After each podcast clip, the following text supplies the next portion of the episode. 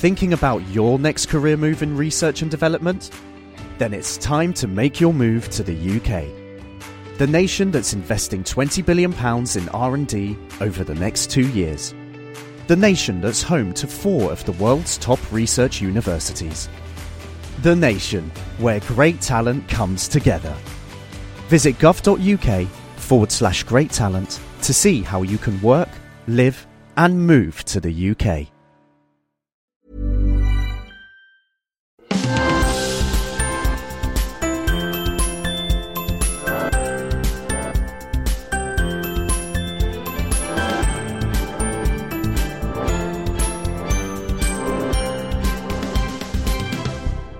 Hello, welcome to The Naked Scientists with me, Chris Smith, and with Hannah Critchlow.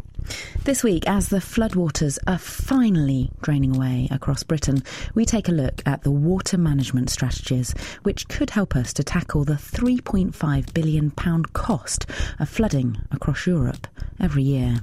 Plus, in the news, the schoolboy who became the youngest person ever to achieve nuclear fusion, and a new gene therapy breakthrough for treating HIV. The Naked Scientists podcast is powered by ukfast.co.uk.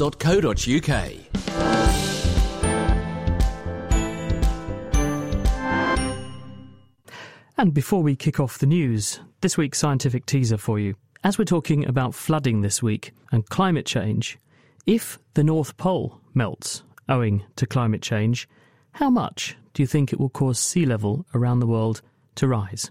What do you think the answer is? Have a guess. You can get in touch with us by tweeting at Naked Scientists or you can email chris at thenakedscientists.com. Now, this week, a 13 year old British schoolboy has become the world's youngest person to carry out nuclear fusion in his classroom, no less. Jamie Edwards is a pupil at Penwortham Priory Academy in Lancashire. So, what I've done is I've recreated a process on Earth that happens on the Sun on a daily basis. So, nuclear fusion the process of smashing two hydrogen atoms together and making helium. What I do, I have this vacuum chamber, and all the air is pumped out of there by two vacuum pumps. Then I add a tiny, tiny bit of deuterium gas, heavy hydrogen, into the chamber. Then I apply about 30,000 volts via an electrode into the center of this chamber. This rips apart the atom into its electrons and its positively charged nucleus. This positively charged nucleus is accelerated towards the um, negatively charged electrode. Thousands and thousands of these deuterium nuclei are doing the same thing, and eventually two of these are going to hit together with a tremendous amount of energy fused together. Then you got a helium atom but this helium atom is very, very energetic. Instead of releasing the energy as heat, it sends out a high energy neutron. So you can just get a neutron detector, then you can prove that you've done nuclear fusion. And the energetic neutron, is that dangerous at all? Well, in large amounts, it could be very dangerous because it's like a very high energy, fast neutron.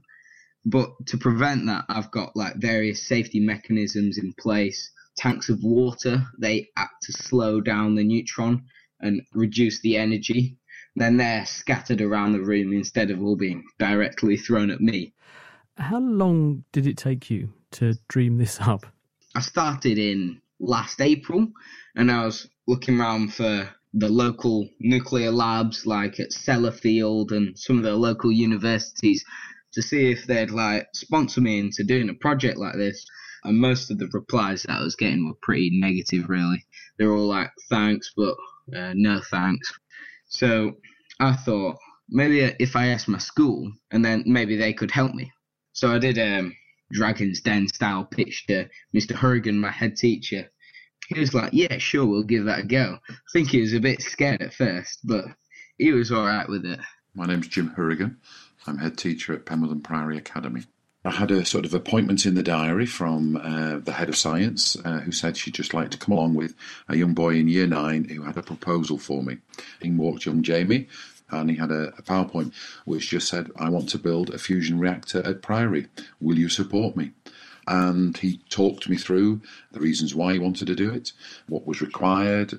He explained that he'd tried a couple of universities to support him financially. He wasn't getting anywhere. So he'd come to me as almost as a last resort because he had this challenge. He wanted to become the youngest fusioneer in the world, and he had to achieve that before he came to his 14th birthday. And he explained about the young lad in America that had achieved this in 2008, I think it was. How much money did he want? He'd costed it, and he thought it would cost no more than £2,000. So, did you happen to have £2,000? Yeah, there's always a little bit of money spare. There's always some accounts that don't quite fully spend up. So, it wasn't an extortionate amount of money from my point of view. And do you think now that you've returned on that investment, are you glad you made it? Oh, enormously so. Yeah, just the impact that we've had in terms of the recognition of the school, of Jamie, what he's achieved. And you can't put money on that. You can't sort of judge that and value that in terms of what we're achieving. But we have a, a motto at school about being locally respected, nationally recognised. And this is meeting that goal enormously. But that wasn't that wasn't what we set out to do, but he's clearly having that as a spin off. And do you think this is going to translate into more children taking science at a higher level? Very much so. We've already had, as soon as children over the last sort of month or so, as they've seen Jamie's uh, project grow and as they've seen the actual reactor develop in one of the labs, we've had children coming to us already asking, can they get involved in other projects? There's a Google Science project, and there's a few lads and a girl actually want to get involved in that. So already that sort of enthusiasm is already sort of dissipating into the rest of the school. So, Jamie, what do you want to do next? In the short term, I want to go on it on to do more research with the fusion reactor that I've got at the minute, looking into uses for these high energy neutrons so they can be made into medical isotopes for uses for detecting cancer, things like that. And then maybe eventually trying to get nuclear fusion so efficient that it produces more energy out than I put in. I've already come up with some plans. Not going to tell the world just yet. Isn't that fantastic? That's the world's youngest fusioneer, Jamie Edwards, who's from Penwortham and Priory Academy in Lancashire. And before him, you heard his head teacher, Jim Hurrigan. Congratulations to both of them. What a wonderful story. Absolutely brilliant. So, something that's been grabbing my attention this week the headlines Smoking versus Sausages. So, you may have seen questions such as Are meat, eggs, milk, and cheese as deadly as smoking? Is it safe to substitute a cigarette for a sausage? And could a high protein Atkins diet lead to an early death? Hard to light a sausage, though, wouldn't it? Uh, I haven't tried. Yeah, I think it would be quite difficult. There's been a publication in the Journal of Cell Metabolism, a study by University of Southern California scientists Valter Longo and his colleagues, and they surveyed the eating habits of more than 6,300 Americans aged over 50. And then they followed them up 18 years later. And then they published this. They found out that those who had obtained 20% or more of their daily calories from protein were 75% more likely to have died during the 18 year follow up. And they had specifically a fourfold increase in their rates of cancer and diabetes compared with individuals who obtained 10% of their calories from protein. So those that had a low protein diet. And according to Valter Longo, high protein intake is in fact posed as large a risk as tobacco. High protein intake versus low protein of smoking versus not smoking, same increased risk for uh, dying of cancer in the following 18 years. Quite a bold statement. The researchers also conducted a similar study in mice, getting the same results. And in both humans and mice, the dietary protein intake affected the levels of this growth hormone called IGF 1, which is also been linked to cancer susceptibility. So the authors suggest that IGF 1 could be used as a possible biomarker in the future to help predict people's risk of developing cancer and then steer them in the direction of a particular diet through the ages. Because surprisingly, the team also found that switching to a higher protein diet later in life, so after 65, actually does the opposite to health. So, how your body reacts to high protein appears to be very age dependent. One criticism of the study, however, is the sample size. So, other scientists have been suggesting that there are too few subjects in this study to assess properly other factors like levels of exercise, for example, taken by the participants. And this could be affecting the results. So, is a sausage as bad as a cigar? Sarah Williams is Health Information Officer at Cancer Research UK.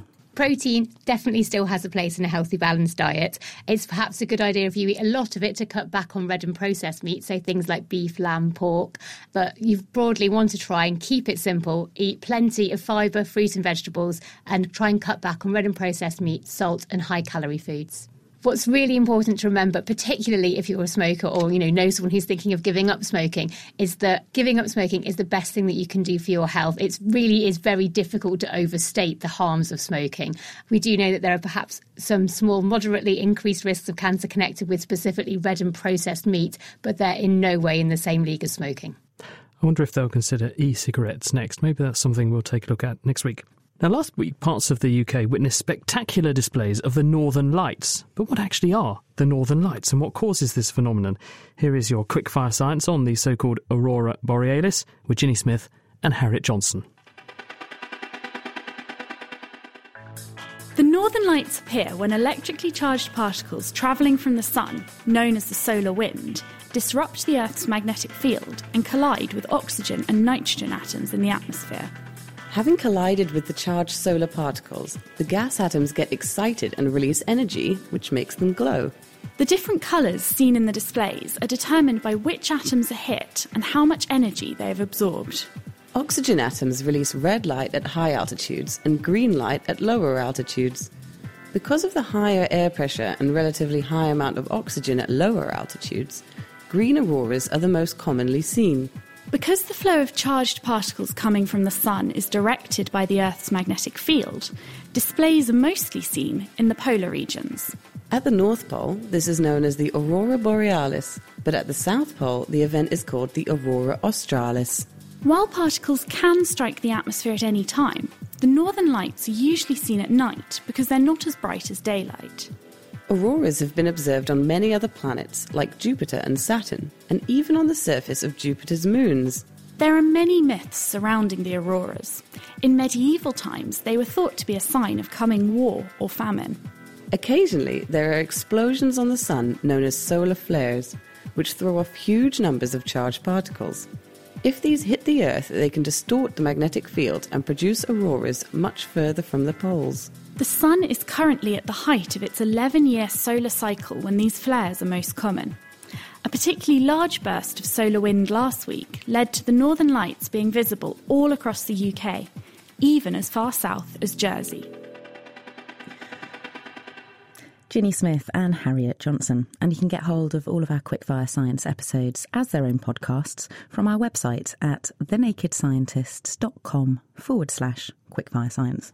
This week, scientists announced that they have used gene therapy to modify the immune cells of patients with HIV, making them much harder for the virus to destroy, which should help to keep patients healthier for longer.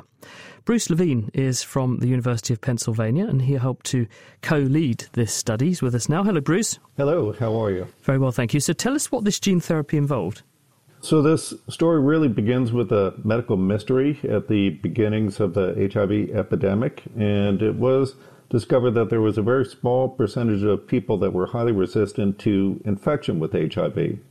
And it turned out that 1% of Caucasians possess a receptor mutation that makes them resistant to HIV infection. So then you can begin to imagine what if we can recreate this mutation in people and if they're already infected with HIV, we could remove their immune cells and modify them. Now, you're maybe wondering how we do this, and this began working with a company called Sangamo in California about a decade ago, who developed a type of molecular scissors, if you will, and this is a hybrid protein nuclease that can target this gene for CCR5, the receptor that HIV would otherwise use, induce a nick in DNA, and then that gene cannot be translated into protein and expressed on the cell surface. So you were taking patients who currently are infected with HIV, taking out the kinds of white blood cells that HIV would normally attack or infect, and then subjecting them to this manipulation that effectively cuts a small piece of their DNA away, which removes from the cell a marker this CCR5 marker that HIV would normally need to get into those white blood cells? That's exactly right. This is a type of cellular engineering, and the patients on this study had their white blood cells collected in the laboratory that one normally uses for collecting stem cells for stem cell transplants. We get a bag of white cells, we take it to the lab, we add the DNA encoding for this protein nuclease to induce the mutation in this gene, grow the cells up, freeze them, test them, and then they're reinfused. I think what's really remarkable about this technology is that it is so specific. It can target the one gene, in fact, the part of the one gene out of the 25,000 genes in the entire human genome. So you're able to turn the cells that you manipulate into cells resembling someone who is hard to infect naturally with HIV. You then put the patient's own cells back into them. What happens to those cells when they go back into the body? Do they survive in the long term? So we think they, they will. We have a, limited uh, time of follow up of a couple of years for the first patients treated in this trial, and we can track the gene edited cells compared to the other cells and under uh, conditions of removing the patients from their antiretroviral drug therapy under supervision for 12 weeks, we can see a selective advantage for the gene edited cells that lack that receptor that HIV needs compared to the unmodified cells. Oh, I see. So you take patients off their treatment and see what happens, how their cells fare when they're not on any HIV drugs and these cells that you've modified appear to be less vulnerable to being attacked, which is what you would have expected to happen, isn't it? That's exactly right. And over the past 10 years that we've been working with Sangamo, we did a whole series of laboratory experiments and animal experiments to show that we could do this in the laboratory. And now that we've been able to demonstrate that we can do it for the first time in humans, it really bears out the original hypothesis, which is that we could recreate this naturally occurring mutation and use it as a potential therapy for people already infected with HIV. Why don't the viruses mutate to get around the adaptation that you've made? Well, that's a good question. And it appears that this receptor, CCR5, is by far the predominant receptor that HIV uses. There are a couple other receptors that HIV can use, but it's very uncommon for these other types of HIV to be transmitted. Now, the next part of the strategy then is to look at knocking out these other receptors, and we have laboratory studies underway to do that. And how would you actually use this sort of approach? Would you take patients who have HIV, take some blood cells from them, give them this sort of treatment, and then every time the patient's own cells drop a bit because the virus is attacking the cells and making them disappear, you would what, infuse some more? Well, we may only have a need to do a few infusions or maybe even one infusion because these gene edited cells do have the selective advantage. Now, we need to do a lot more work in more patients to determine that, but we have data from other gene therapy studies that we've done in HIV that modified cells can persist for years, and we're hoping that that would be the case with this type of approach as well. Is it safe? It appears to be safe so far, uh, but again, this is a first in human study. We published the results of 12 patients. There are other ongoing clinical trials, but still a small number of patients. I think in the long term, we have to see what the data will show, but in this early studies, it does appear to be safe and feasible. Bruce, thank you very much. That's Bruce Levine. He's from the University of Pennsylvania School of Medicine, and he published that study just the other day in the New England Journal of Medicine. Marine science now. After hatching on beaches, baby sea turtles toddle off into the sea, not to be seen again until years later when they return dinner plate sized to coastal areas. Now, scientists have used solar powered satellite tags to track where these sea turtles go. Harriet Johnson spoke to the University of Central Florida's Kate Mansfield. Historically, it's been a really difficult problem because the available technology just hasn't been small enough or light enough. Because we were able to use solar powered tags, it reduced the need for really large batteries that are often sometimes as big as the turtles. This allowed us to use a much smaller tag. But what we ended up having to do, too, is also address an issue of the turtles' growth.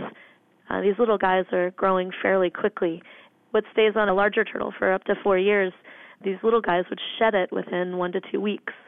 So we had to come up with something that was a little bit different. We made the connection with keratin, which is the material that our fingernails are made of, as well as turtle shells.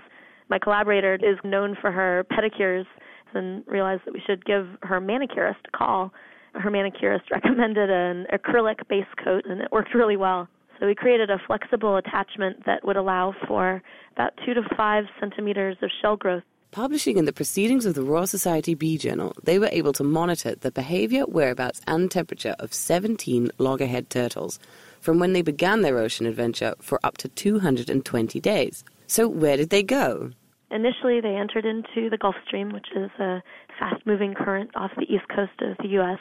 It's part of uh, the North Atlantic subtropical gyre, uh, which is a current system that rings the whole northern um, Atlantic. And what was originally thought and understood was that the turtles would just remain in the outer currents of this big gyre ring. But our study showed that a number of the turtles ended up uh, entering into the center of the gyre, uh, into the areas associated with the Sargasso Sea.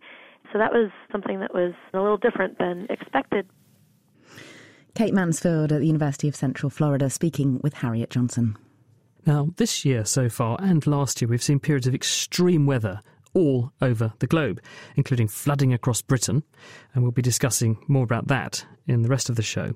And it was appropriate then that University of Illinois scientist Don Wuebbles, who won the 2007 Nobel Peace Prize alongside Al Gore for his work on global warming, was in Cambridge this week to talk to some collaborators about the subject of climate. The climate is changing worldwide, climate being the long term variations in weather, of course, but it's much more than that the fact that that changes are occurring because of human activities are becoming clearer and clearer over time. We now are beginning to even talk about that dangerous climate change isn't just going to happen in the future, it's happening now. Just summarize for us what the big changes are. What are we seeing and where? So, we're seeing overall long term changes in temperature. We're seeing um, relatively small changes overall in precipitation. Some places getting drier, some places getting wetter. But it's much more than that. It's just concern about severe weather, where we're seeing much more concern about heat waves, less cold waves overall. We're also seeing more precipitation coming as much larger events than in the past. What do we think the drivers of this are? The analysis are very clear that you cannot explain these long term changes we're seeing as being due to natural causes. The only thing that really is able to explain the observed changes is the fact that because of our burning of fossil fuels, other human induced changes in our planet, that we're increasing the amount of carbon dioxide, the amount of methane, the amount of some other key gases. And those gases, so happen, are very important to life on Earth in the first place, because without those gases, we wouldn't have life here as we know it. This would be a frozen planet. So having those greenhouse gases is really important. The problem is, is because of human activities, is we're increasing the amount of those greenhouse gases substantially The amount of carbon dioxide, for example, has increased from about 280 parts per million to over 400 parts per million, and it continues to increase, and that's driving changes. And we haven't seen levels of carbon dioxide in the Earth's atmosphere of that size for over 2 million years. Do we know what the weather was like 2 million years ago when it was that high? We don't totally know what the weather was, but we do know that it was a much, much warmer climate on this planet at that time than it is now places like Antarctica and Greenland were without ice, you know, much higher sea levels. You know, we may not be worried about what's going to happen over the next several thousand years, but we certainly should be concerned about what's going to happen over this century when these changes in climate are going to be affecting our children and our grandchildren. Now, obviously, two million years ago, there were early pre humans around, but they certainly weren't emitting CO2 the way that we modern humans are now. So, where did the CO2 that was in the atmosphere and at high level then come from? Yeah, it's thought those high levels of carbon dioxide actually came from outgassing from uh, very large volcanoes. Current volcanic eruptions have very small effects in the amount of CO2 in the atmosphere, much, much less than human amount, and really do not contribute to the increase that we're seeing now. And what about the severe weather manifestations that we're now seeing, potentially linked to this? Why do we get more severe weather when the CO2 in the atmosphere rises? Some aspects of it we understand pretty well. We know, for example, as the temperature is increasing, that a warmer atmosphere can hold more water vapor. And so that additional water vapor is then available for precipitation. In addition, there's just more overall energy in the entire Earth system because of this uh, increases in these gases. It's just you know, overall trapping more energy in, into the earth. So we expect things like more precipitation coming as larger events. But also, analyses are tending to show that some very large events like hurricanes are likely to be more intense in the future. Right now, we can't say much about the number, but the intensity is likely to be larger. What about timescale?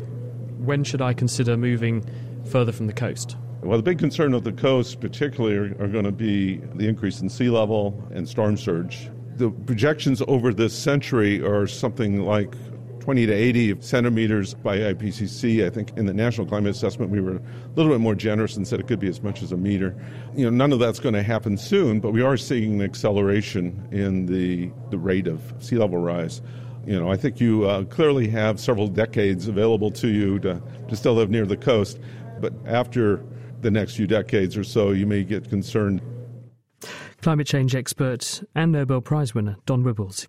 And if you'd like to follow up on the stories we've just been discussing, there are references and transcripts for these news items on our website, which is at nakedscientists.com slash news. And don't forget our quiz this week. We're asking you if the ice at the North Pole melted owing to the kind of climate change that Don Wuebbles was discussing, then what would it do to global sea levels?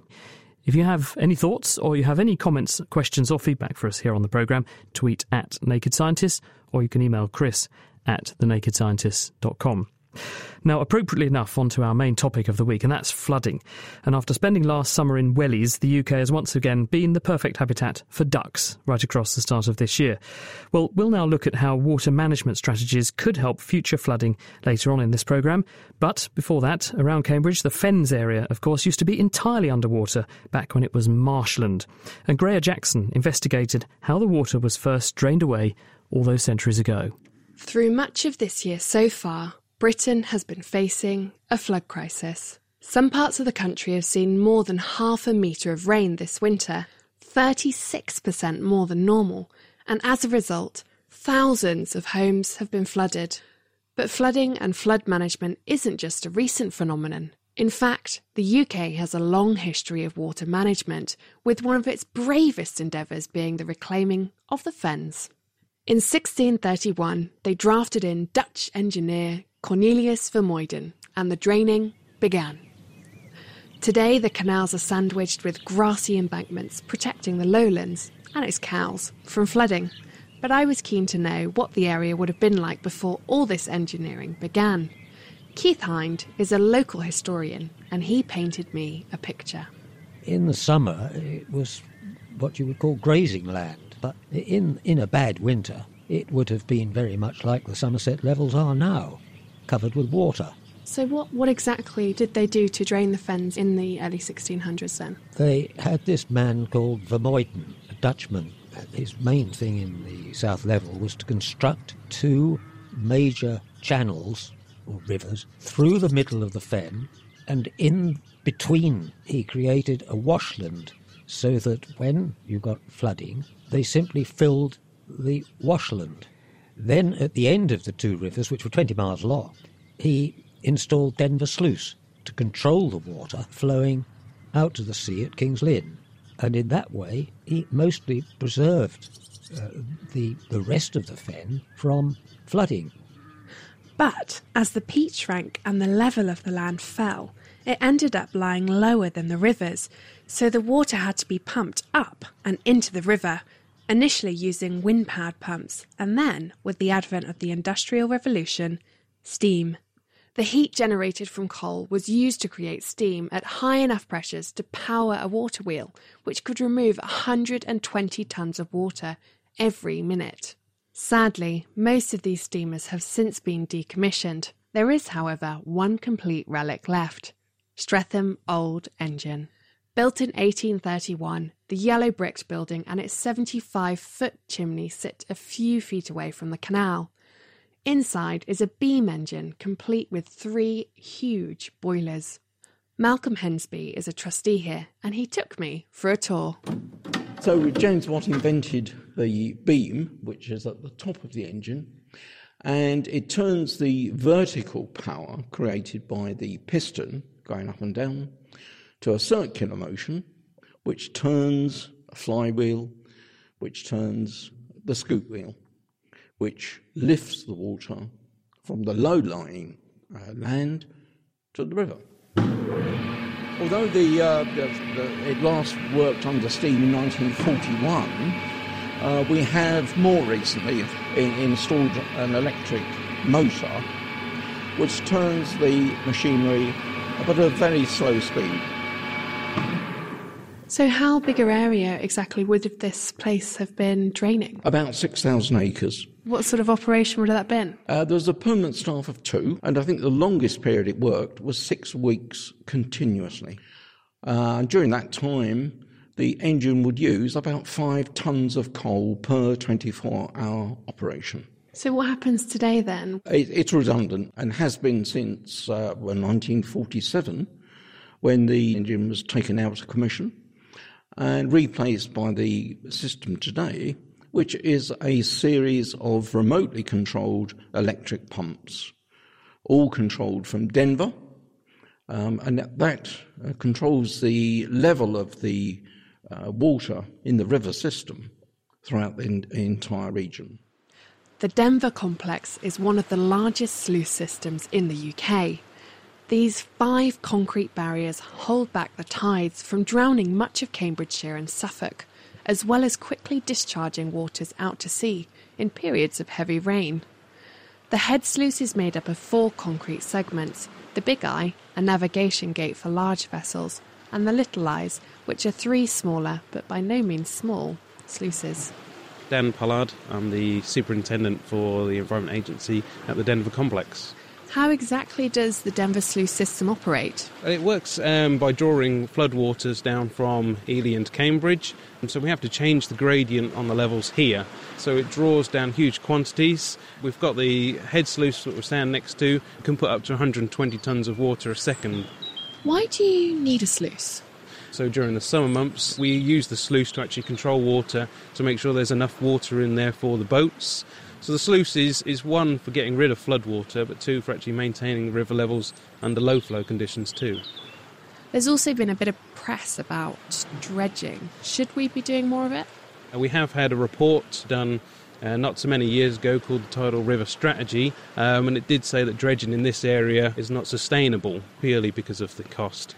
How might our rivers be managed in the future then? I think there's got to be there's got it's, it's got to be what the situation dictates. Each case has got to be looked at individually, whether we pour more concrete and more stone into an area, or whether we have some sort of soft defence and some sort of strategic retreat. Dan Pollard ending that report by Graihagh Jackson, and before him we heard from local historian Keith Hind and Malcolm Hensby from the Stretham Old Engine Trust. I was asking you earlier in the programme what would happen to sea levels if the North Pole were to melt owing to global warming. Keep your answers coming in. Tweet at Naked Scientists. You can also email chris at thenakedscientist.com. We've heard from Bavish, who is on the right lines, as is Ed Wilson. Mark Hampson says he thinks there'll be a 60% rise in ocean level, but he'd probably be okay, he thinks, because he does live in a block of flats. So, we heard earlier that waters might have initially been drained off the fens centuries ago, but across the east of England, we're still trying to keep the water out. 2014 started with major flooding across England and Wales, and while full assessment of the damage isn't quite in, at the last count, almost 6,000 properties were flooded, and insurers estimate the damage exceeds £203 million. We're joined by Sheila Abrams, who lives in Debden, just south of Cambridgeshire, and she was one of those affected by the floods earlier this year. Hello, Sheila. Hello, Hannah. Hello, and you experienced flooding in your home. The waters have now gone down, I believe, but what damage are you left with? It's quite a lot of damage, actually, far more than I would have thought. The kitchens had to be stripped out, and tomorrow, month after the flood, the builder's coming in to take the floors out and the plaster off up to a metre and all the insulation out so that we can then dry out where it was flooded before we can start making it good and putting it all back in again. So it's causing quite a big inconvenience and reshuffle in your house, I, I imagine. Um, were you aware that your house was at risk of flooding when you bought it? Not at all. We and we've lived here since 2000, and we've never had any sign at all that it might flood. The ditch that runs round our property is massive. It's about 12 foot deep, and and in fact that ditch wasn't full of water, but the water leading into it had overflown and, and sort of come out of the ditch system, if you like. And that had never happened before, and it just flowed into our property. So it was a big surprise when you got home and saw the damage then. Is there anything that you think you can do to help prevent this happening in the future? There are a few things. It would be nice to have a larger culvert put in so where the bottleneck was, where it started coming out of the system, I don't know whether that will be feasible. But I think the fact that we're aware that it could happen now will wake us up because we had no idea where all this water was coming from, really. And we we will raise up some levels to try and stop the water ever doing that again. I'm not terribly confident that it won't happen again, but uh, you know we'll do our best to to keep it out. I don't want it happening again. Okay, thank you very much, Sheila, for sharing your experiences with us. You're listening to The Naked Scientist with Hannah Critchlow and with me, Chris Smith. Don't forget, we're asking you what would happen if the North Pole were to melt, perhaps through climate change. What would it do to global sea levels? If you have any thoughts, or indeed any other questions, comments, or feedback for the programme, you can email chris at thenakedscientist.com or tweet at Naked Scientist. This week, we're ringing out the facts about water management. So, I live on a houseboat on the River Cam myself, and I'm only too aware of how much the water level has been rising and falling over the recent weeks. And with us to explain how we manage river levels and how we can stop more rivers from bursting their banks in the future is Jenny Mant from the River Restoration Centre, which is based at Cranfield University. Hello there, Jenny. Hello. So, as I said, as we've been having heavy storms, the water level's been changing so much that my boat's been bobbing up and down, the river's been bursting its banks at very frequent intervals. And there's been some days when I haven't been able to even board my boat. You know, I've been trying to don the wellies and kind of try and get onto my boat, hauling myself up with ropes, but it hasn't been possible. What's been going on to cause this much change with the river levels? Well, I think it has been extremely unusual conditions. And in fact, there's estimates now that we haven't seen something like this for the last 200, 250 years. And so there has been an extreme amount of rain in the whole system. And to some extent, obviously, rivers and their floodplains are there to manage the rivers. And we just experience a lot of rain. The groundwaters are full with water, and there's really nowhere for the water to go. We were hearing earlier from the people that work with the Environment Agency, so the national body that looks after our riverways, that dredging just isn't a sustainable option. So removing that silt deposition at the bottom of the river in order to increase the capacity of the river, that could be possibly an option to help prevent against um, river flooding, but it's not financially sustainable. Is that true? What's the research on that? The, the issue with dredging is if you, for example, equate it to going to the doctors, and if you're dredging, you're almost fixing the symptoms and you're not really looking at the cause. Mm-hmm. And it is extremely expensive because if you dredge a river, you are going to have to keep on dredging it because as soon as you stop dredging, the fine material will come in to the river that comes from the areas around within the catchment, and that will then deposit back within the river. So, really, I think what um, Dan was saying earlier was that you have to think about each catchment as an individual catchment and think about the management of that catchment, both within the urban and the rural areas, to try and stop the sediment getting into the river in the first place. And that way, you will then not need to dredge the rivers to try and think about the natural way that a river would, would manage itself, if you like. And you mentioned the causes earlier. So, what could be an example of these causes? I've read in the papers recently that intensive maize farming, for example, right up against the riverbank, that's not a good thing to help with this flooding issue. No, it's not the maize itself, but it's the way that it's actually managed within the rural areas. So, things like not ploughing right up to the edge of the river is very important because that stops a massive amount of sediment getting into the river. And also simple things like thinking about where the, your gated access is.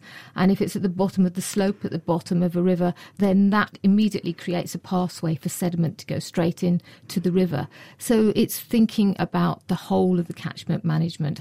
It's not just the rural areas, though, at all. Mm-hmm. You need to think about the urban areas, but I think you're talking about that later on in the programme. Yeah, so just in the houses nearby my boat on the river, there's lots lots of floodgates against people's front gardens to try and protect the water seeping into the houses and, and again causing lots of damage, as, as Sheila was alluding to mm. earlier. So, is this something that we're going to increasingly have to start putting in in our houses around the UK and, and in these these areas that traditionally we didn't think were actually in danger of mm. becoming mm. flooded? Well, quite possibly, or at least trying to set back a bit from the river as well. So you're giving the river more space to enable it to manage the floods. But again, as we heard earlier, with climate change coming into the scenario, we're in a situation where we probably may be seeing more events of this kind of nature in the future. So again, it goes back to trying to think about how we manage the whole catchment, and part of that may be that we have to think about how we deal with our houses being right next to the river. That's great. Thank you very much to Jenny Mant from the River Restoration Centre, and she's based at Cranfield University. Thank you, Hannah. I can't get over how prescient it was of you to buy a boat in the first place. You must be psychic. You must have foreseen this happening. Yeah, I mean, it was quite awkward getting in and out of the boat, but actually, my boat was floating and I, I didn't suffer any damage from the flooding. So actually, I count myself very lucky. You're listening to The Naked Scientists with Chris Smith, that's me, and with Hannah Critchlow. We're talking about flooding, and ironically, we've managed to take the day which Britain has enjoyed its highest temperatures and best weather all year to discuss the topic that's hardly been off the news and off the headlines and off the front pages of the newspapers all year. Thankfully, things are subsiding, but of course, that doesn't mean it couldn't happen again, which is why we're looking at this issue. And we've heard all about the floods associated with rivers and river overflows, but what about in urban areas? Nigel Wright is from Leeds University, where he actually is also part of something called the Blue Green Cities project, and he's with us now. Hello, Nigel. Hello, good afternoon. So tell us a bit about what sorts of threats there are facing big urban centres, because most of the reports we've heard have been focusing on the Somerset levels and our new inland ocean called Somerset. Well, with the river flooding, then you're looking at rain that's fallen upstream, gone into the river, and then threatens the city. But of course, the rainfall occurs in the city as well, and with all the surfaces we're putting in, impermeable surfaces that the rain can't pass through, that rain that falls in the city has to go somewhere, and that what creates a problem with what we call surface water flooding uh, in urban areas. So, this would be the point that when rain used to fall down and hit the ground, it would soak into the ground like a giant sponge, and there would be a, a latency between the rain arriving on the surface and then making its way into the river. Whereas if I come along and put roads and concrete and surface coatings on the ground, then that water doesn't soak in, it's going to run off into a drain, and that drain is very quickly going to transmit it to a river. Well, that, and then we designed the drains for you know a certain level of rainfall, but with more of these car parks for supermarkets, people covering up their front gardens, that increases the amount of water going into the pipes, and the pipes reach capacity, and then the water can't get into the drainage system and just spreads out around people's houses. What does it actually do to groundwater, though, when people do build, say, a new big housing development on a piece of countryside which was previously just open land? What happens to the water table around the development? Well, if that water is no longer seeping into the ground, then the water table is likely to um, to drop to an extent. So does this mean that the buildings are all going to sink, and so therefore that, that in fact the land is going to drop a bit, and therefore they might be at more risk of flooding later? I don't think that's not a problem in most of the UK, though I know it's a problem where I used to live in the Netherlands, and therefore it may well be a problem, you know, in the area where you are, particularly if you have peat. If that starts to dry out, then the land surface can sink. So yes, that's another problem with covering over the uh, surfaces, which is why we're actually quite keen for people to put down surfaces that the water can actually seep through. Some cities do do this, though. I mean, I've lived in Australia in the past, and walking around in Sydney, you will see verges adjacent to pavements completely grassed. And this means that when the rain hits the pavement, and boy, does it hit the pavement sometimes, it can run to the side of the pavement and it then soaks in. Is this the sort of thing you're getting at? Yes, that's it. And, and there are places in the UK and other countries that, that already do this. And uh, one thing that was done a few years ago by some councils is to say that if you want to cover your front garden to put your car on. If you do it with an impermeable surface, you need planning permission. But if you fit a permeable surface, then you don't. So obviously people will go for the permeable surface. And it's surprising across a large city how much difference that can make. Isn't it a bit late for most of our cities, though? Have we not now got a problem that we've made and now we've got to try and undo it rather than just regulate people making new developments? We certainly need to work with the new developments, and legislation was put in place in 2010 that's yet to be implemented to say that all new developments must use these, what we call sustainable systems, where the surfaces are more permeable and the water's kept at source. But for the other areas, they're always being renewed. We're renewing road surfaces, we're looking at pavements all the time, and we can look at how we can replace them in a way that holds the water back at the source.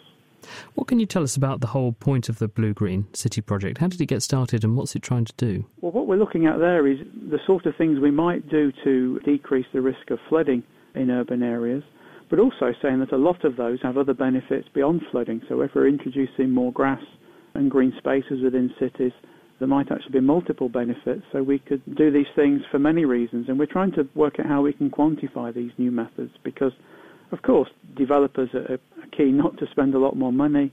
They like to stick to what they've done before. So what we want to do is, is try and demonstrate and give them some confidence that these measures can work. Have you got some numbers you can put on this yet? Can you actually quantify this would be the direct benefit to the city, for instance?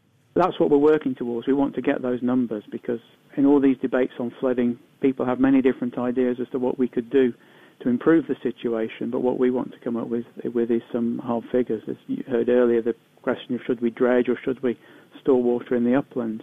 These are all good ideas, but what we're trying to do is, is put some numbers on that.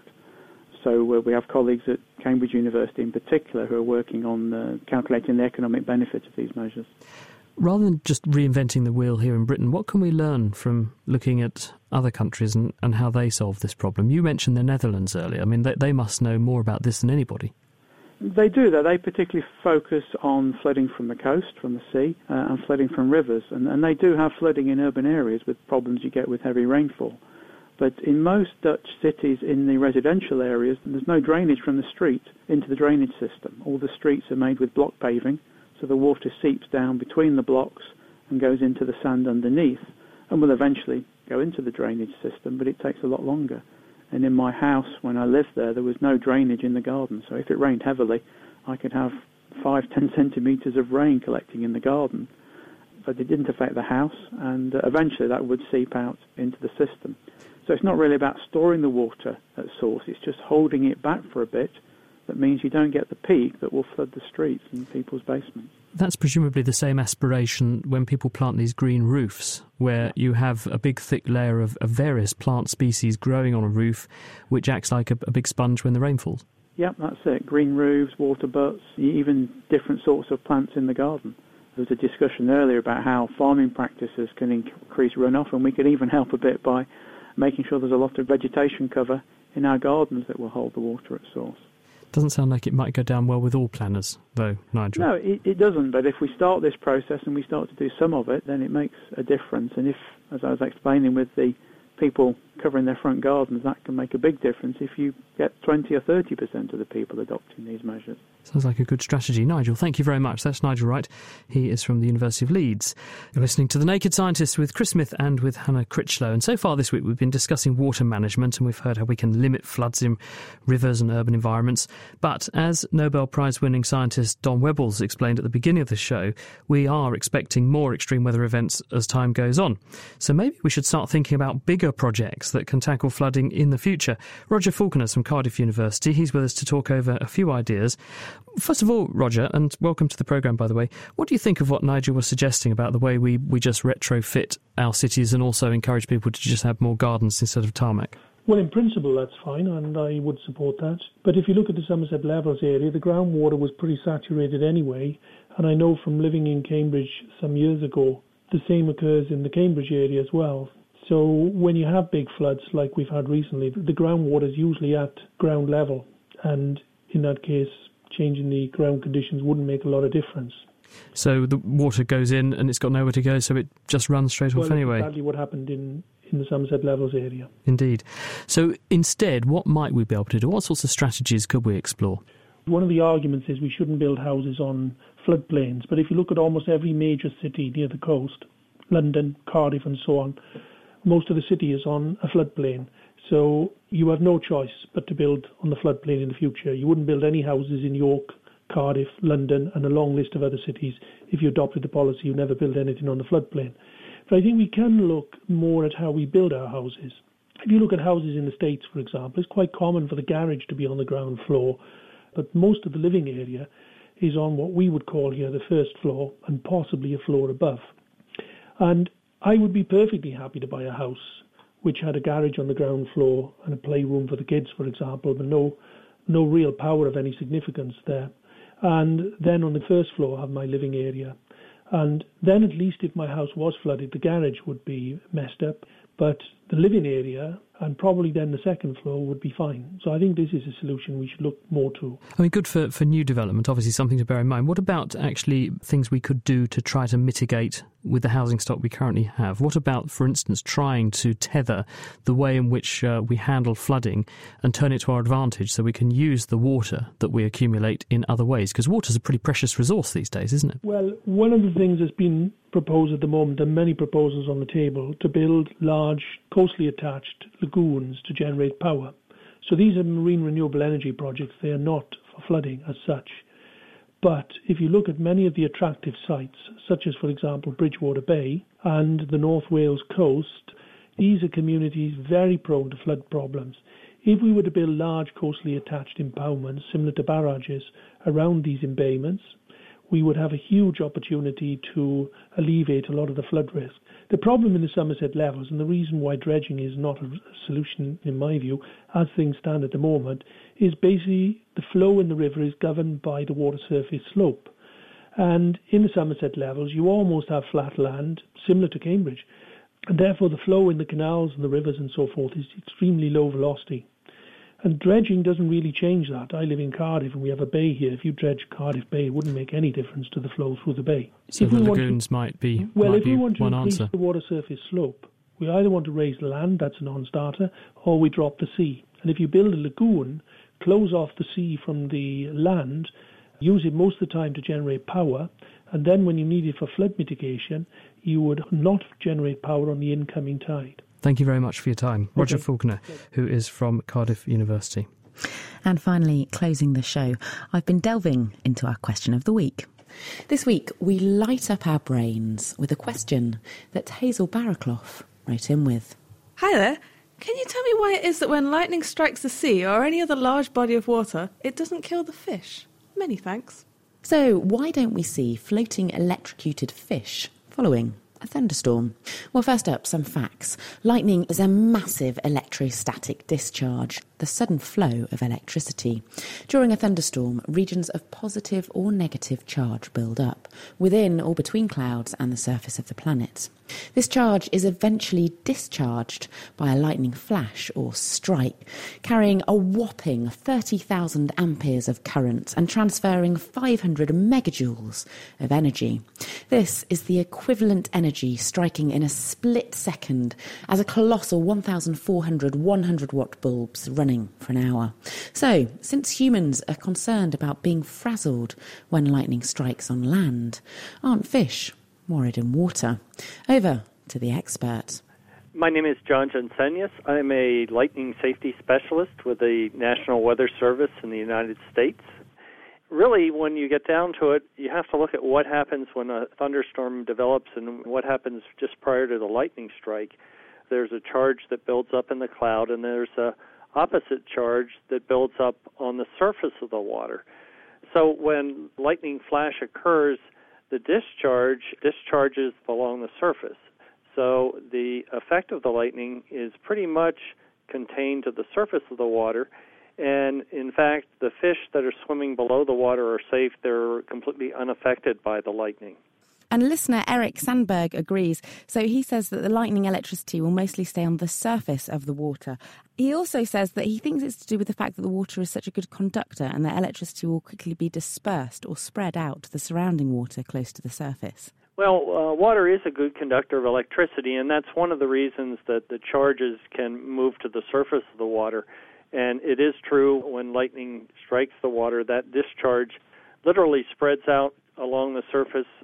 And of course, with the fish below, they should be safe. So, divers as well as fish, if you are in the water during a thunderstorm, then take cover deep down below the surface to avoid being shocked. Thanks to Hazel Barraclough for electrifying our minds with the question, John Jensenius for illuminating the answer, and all those who posed their thoughts on Facebook. We next jump up and down. Hi, my name is Binesh and I live in Harlow. My question is if the Earth is spinning, why do we need to travel in an aeroplane? Could we not arrive at our destination if we stay static in the sky and land when we spot our destination as the Earth spins by? So, why don't we use the Earth's natural spin to help long distance travel? What do you think? Hannah Critchlow, and if you can help, then please do send your thoughts, comments, and questions to chris at thenakedscientist.com. You can also tweet at Naked Scientist, or you can join us on our website, nakedscientist.com forward slash forum, where there is a dedicated question of the week debate. That's it for this week. We'd better give you the answer to our quiz question. We asked you what would happen if the North Pole were to suddenly melt. What would it do to global sea levels? The answer is absolutely nothing, because just like your ice cubes floating in your drink, which if they melt won't make the glass overflow, the ice is already displacing its own weight in water. So when it melts, it just becomes water occupying exactly the same volume as it's currently displacing. So there will be no net change in sea level. Thank you very much to our guests this week, Don Wuebbles, Jenny Mant, Nigel Wright, and Roger Falconer. The production was by Kate Lamble. Thank you very much to Hannah Critchlow for joining me. Next time, we'll have a special show from the Cambridge Science Festival, including answers to your science questions. The Naked Scientist comes to you from Cambridge University. We're supported by the Wellcome Trust, the STFC, and the EPSRC. My name's Chris Smith. Thanks for listening, and goodbye. Thinking about your next career move in research and development? Then it's time to make your move to the UK. The nation that's investing 20 billion pounds in R&D over the next 2 years. The nation that's home to 4 of the world's top research universities. The nation where great talent comes together. Visit gov.uk forward slash great talent to see how you can work, live, and move to the UK.